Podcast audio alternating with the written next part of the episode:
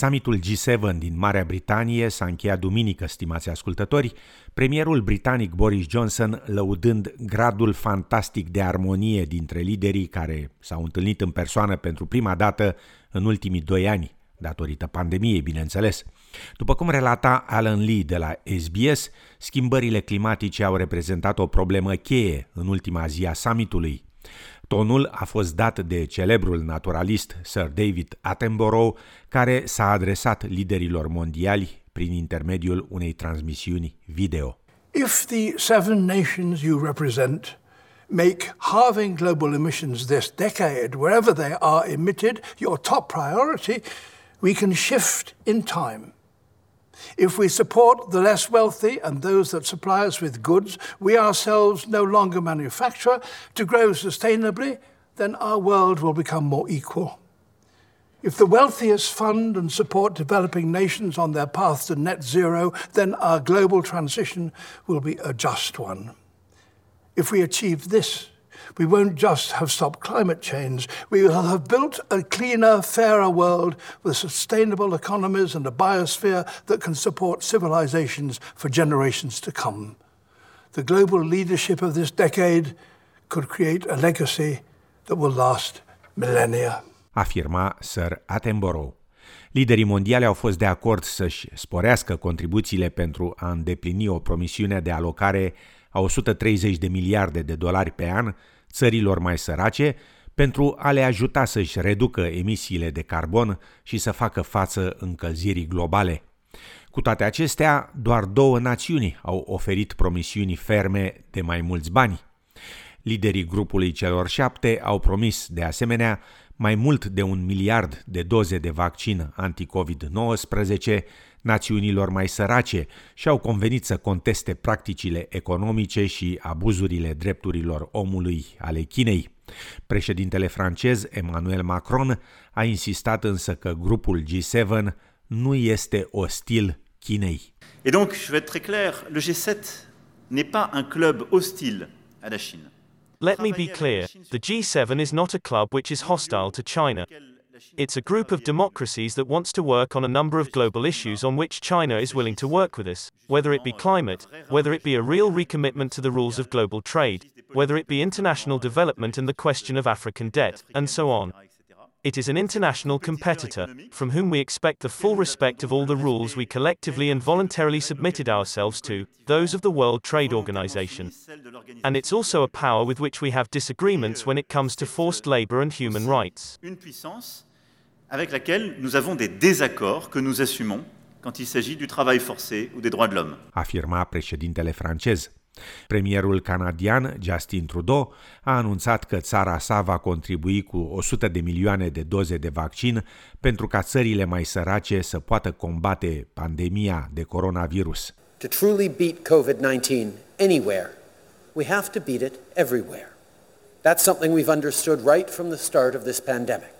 That's why Canada has, to date, contributed $2.5 billion to help address this crisis globally.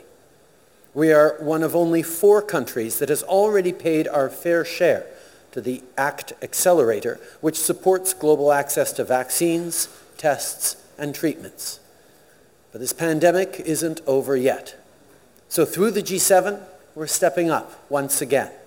Today, the G7 announced that our collective commitments will result in over 2 billion doses being shared with the rest of the world.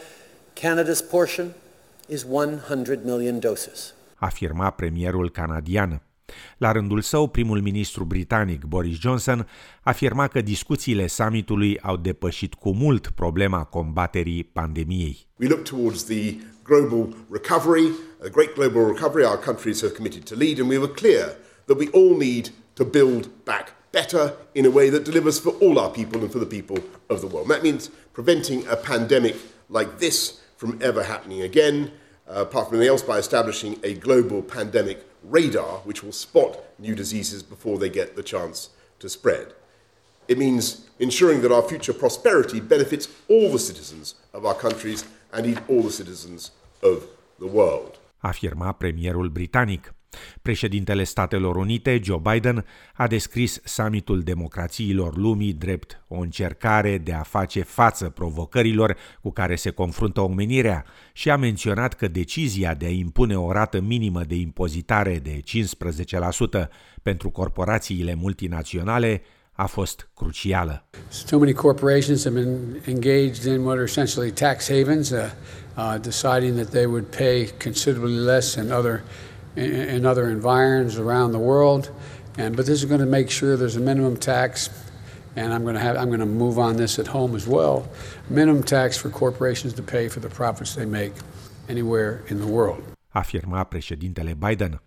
Primul ministru australian Scott Morrison, care a participat la summitul din Marea Britanie ca observator, a declarat că vizita sa a reprezentat totuși o oportunitate importantă. It is a gathering of like-minded countries, countries that understand that the world order that has favoured freedom for so long has been so beneficial to so much of the world, to usher in a period of peace and prosperity like the world has never seen before. Afirma domnul Morrison.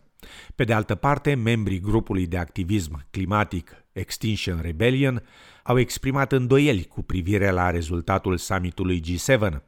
Astfel, omul de știință și activistul Paul Whitley afirma că liderii lumii s-au confruntat atât de mult timp cu schimbările climatice, încât singura cale de urmat acum este ca toți să lucreze împreună pentru rezolvarea problemei. Basically, they need to stop thinking about how they're going to turn this emergency into a money making opportunity for their chums, into how they're going to protect the people that actually voted for them.